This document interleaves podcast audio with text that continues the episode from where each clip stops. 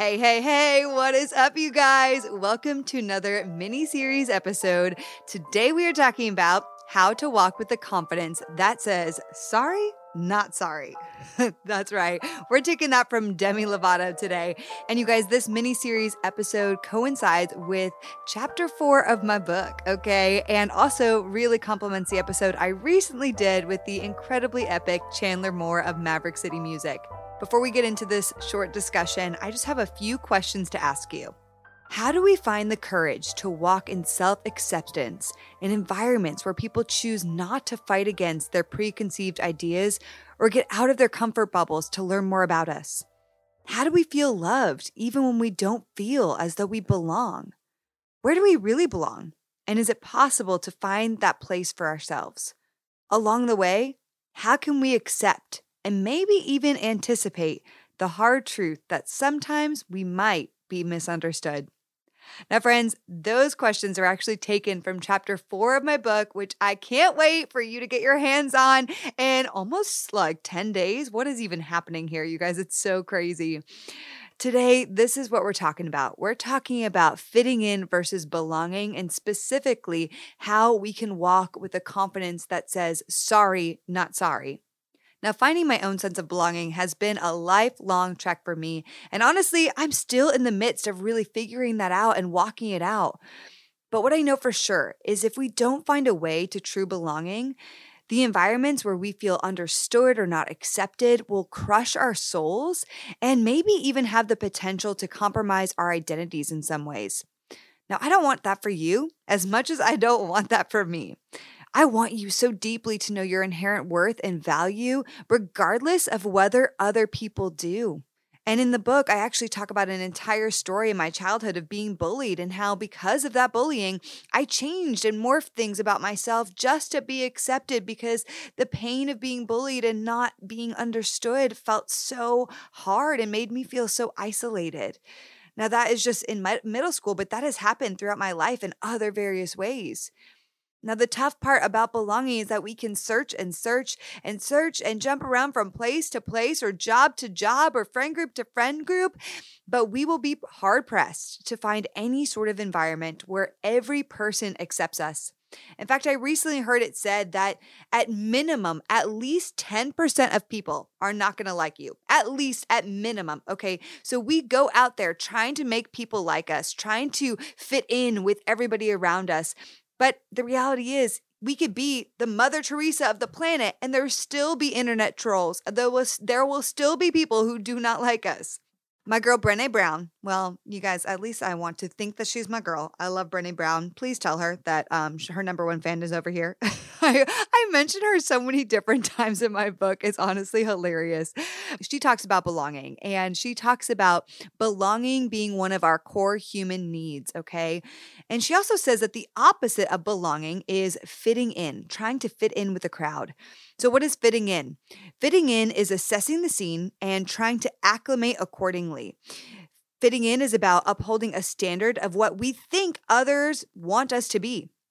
It's about thinking what we need to say or what we need to wear or what we need to look like or our bodies need to look like or what job we need to have just to impress other people or to fit in with people around us. And in the process of trying to fit in, we actually lose sight of the things that make us truly us. I say this specifically in chapter four. I say, fitting in is not belonging, it's abandoning our identity, it's foregoing the unique things that make us us. It's rejecting how we were created for a fleeting, superficial like that will never last. And let me quote Brene Brown once again, y'all. She says this about belonging True belonging does not require you to change who you are, it requires you to be who you are. I love that. True belonging does not require you to change who you are, it requires you to just be who you are. Now, in chapter four of my book, I actually talk about three different ways to start belonging to ourselves as we begin down this road of accepting ourselves just as we are, in alignment with how God has uniquely and perfectly created us.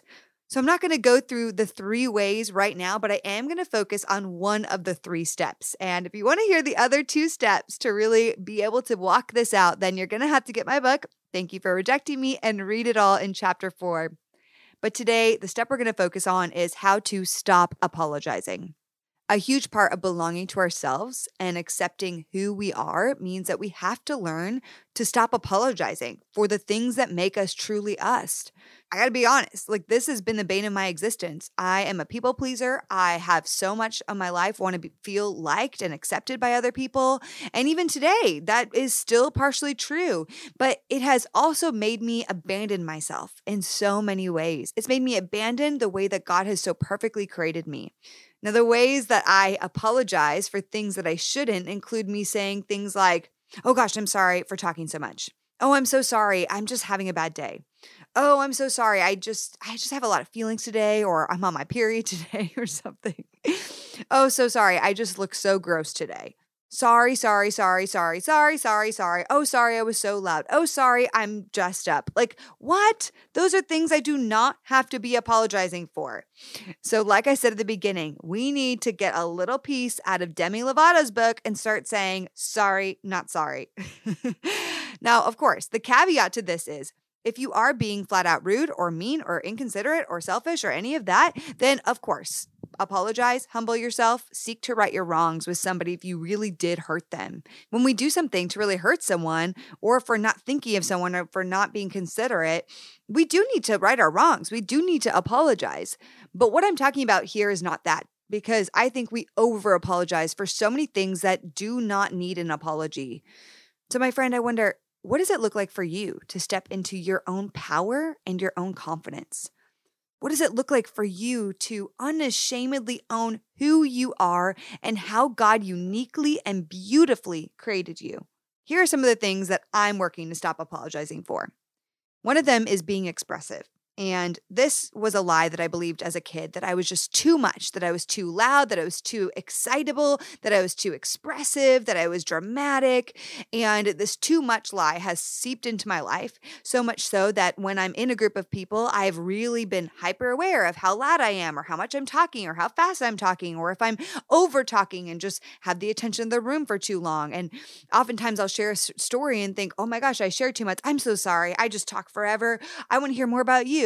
And I genuinely want to hear more about them. But instead of saying sorry, what would it look like for me to say, Thank you so much for listening to that. I'd love to hear more about you now. I'd love to hear about your life. I've been talking a lot and I'm just so curious to learn more about you instead of being like, I'm so sorry, it's this moment of insecurity. And I can just instead own the fact that I like to tell stories this person curiously wanted to hear. And you know what? I realize I've talked for a while and now I want to hear what they have to say. That can be me owning my power, my confidence. I'm a good storyteller. This person is engaged. I like being expressive. I, I tell fun and expressive stories. And I love when I go to Disneyland, I'm like, woohoo, I'm at Disney. And I transport into this other fun childlike version of myself. And I am not going to apologize for that. That is how God uniquely and perfectly created me. I'm often very giddy with things I like, and I just get so excited. And I'm not going to apologize for that. Another thing I've learned to stop apologizing for is being a girly girl. When it came to dating, I used to date a bunch of guys that loved camping. And there were a lot of times where I would just pretend like I could like camping. Like I'd be like, "Oh yeah, uh, I mean, I could go camping with you. Oh yeah, I love being dirty and out in nature." but the reality is, you guys, I just don't like camping. I just don't. I love nature, but I do not like camping. So I'll go on a major epic like nature walk or hike and that's great bring me to the mountains i love it but i want a bed at night and i want a bathroom and that's just me and if somebody doesn't want to be with me because of that then okay sorry, not sorry. That is me. That's like I that is what I prefer. I will go out in nature with you and hike the hike, but I will not be sleeping on the ground and peeing in the woods. Just not going to be me. So this is something that I've learned to start repeating to myself. I say, Kait, not one drop of your self-worth depends on their acceptance of you. So I want to turn that on to you today, my friend. When you put yourself out there with a guy or a girl that you like, I want you to repeat to yourself, not one drop of my self worth depends on their acceptance of me. When you apply for your dream job, repeat it. Not one drop of my self worth depends on their acceptance of me. When you are vulnerable with a friend for the first time, or you have a vulnerability hangover after a friend night, repeat this. Not one drop of my self worth depends on their acceptance of me. Now, especially when it comes to dating, I want you to remember this. You are analyzing that person that you are trying to date just as much as they're analyzing you. So if they don't love your uniqueness, if they don't love some of the parts of, of you that make you you, well, that's okay.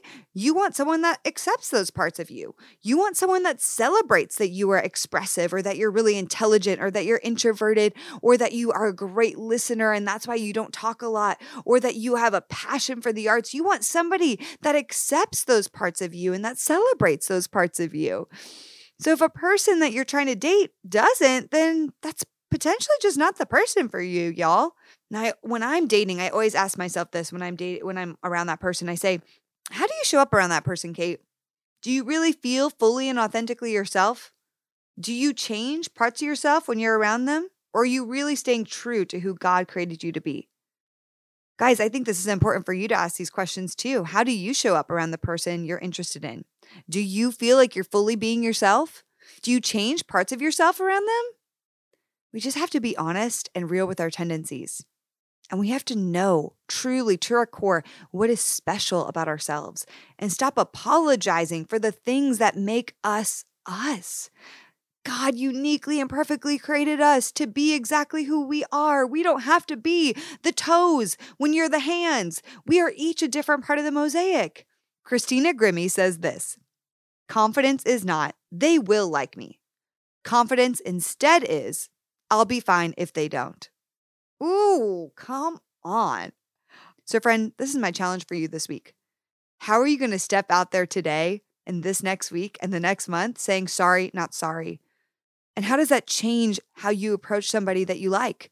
Maybe it's time to drop the hanky and put yourself out there, knowing that if that person is interested in you, well, that's okay. You know who you are. You are confident in that. You don't need them to like you to feel good about yourself. You are a powerful person. You know and stand true in your identity and how God uniquely wired you. Someone is going to see that. And even if they don't right now, guess who does see it? God sees it. My goodness, He does. You guys, this can transform how we show up if we start walking with this kind of confidence. I want that for you. It has transformed my dating life and my ability to release rejection in dating, especially the small rejections with putting myself out there. So I want to challenge you in that and see how it potentially transforms how you show up in your life. All right, guys, I want to encourage you if you enjoyed this, would you consider ordering my book? Thank you for rejecting me. It comes out February 16th. I cannot wait. And y'all, if you pre order, it actually helps me so much as an author. And not only that, you get some fun pre order goodies. You get chapter five of my book, The Ugly Cry, and you get an entire video series that I created that will help you through rejection right now. It's a five step video series, and it's going to help you. Let me tell you what, some people have been doing it, and there's been beautiful testimonies testimonials of how it's been helping them in their lives. So check it out. Thank you for rejectingme.com. You could also go to Amazon. And you know what? Amazon is a big help. And I'd love for you to write a review the week that it comes out on Amazon too. That really helps me. See, I am right now unashamedly being myself, asking you guys to support me because guess what? Sorry, not sorry. This is what God has called me to. And I am standing firm and confident and asking for your help because I know that I can't just do it alone. So, sorry, not sorry. All right, guys, love you. And I will see you next week.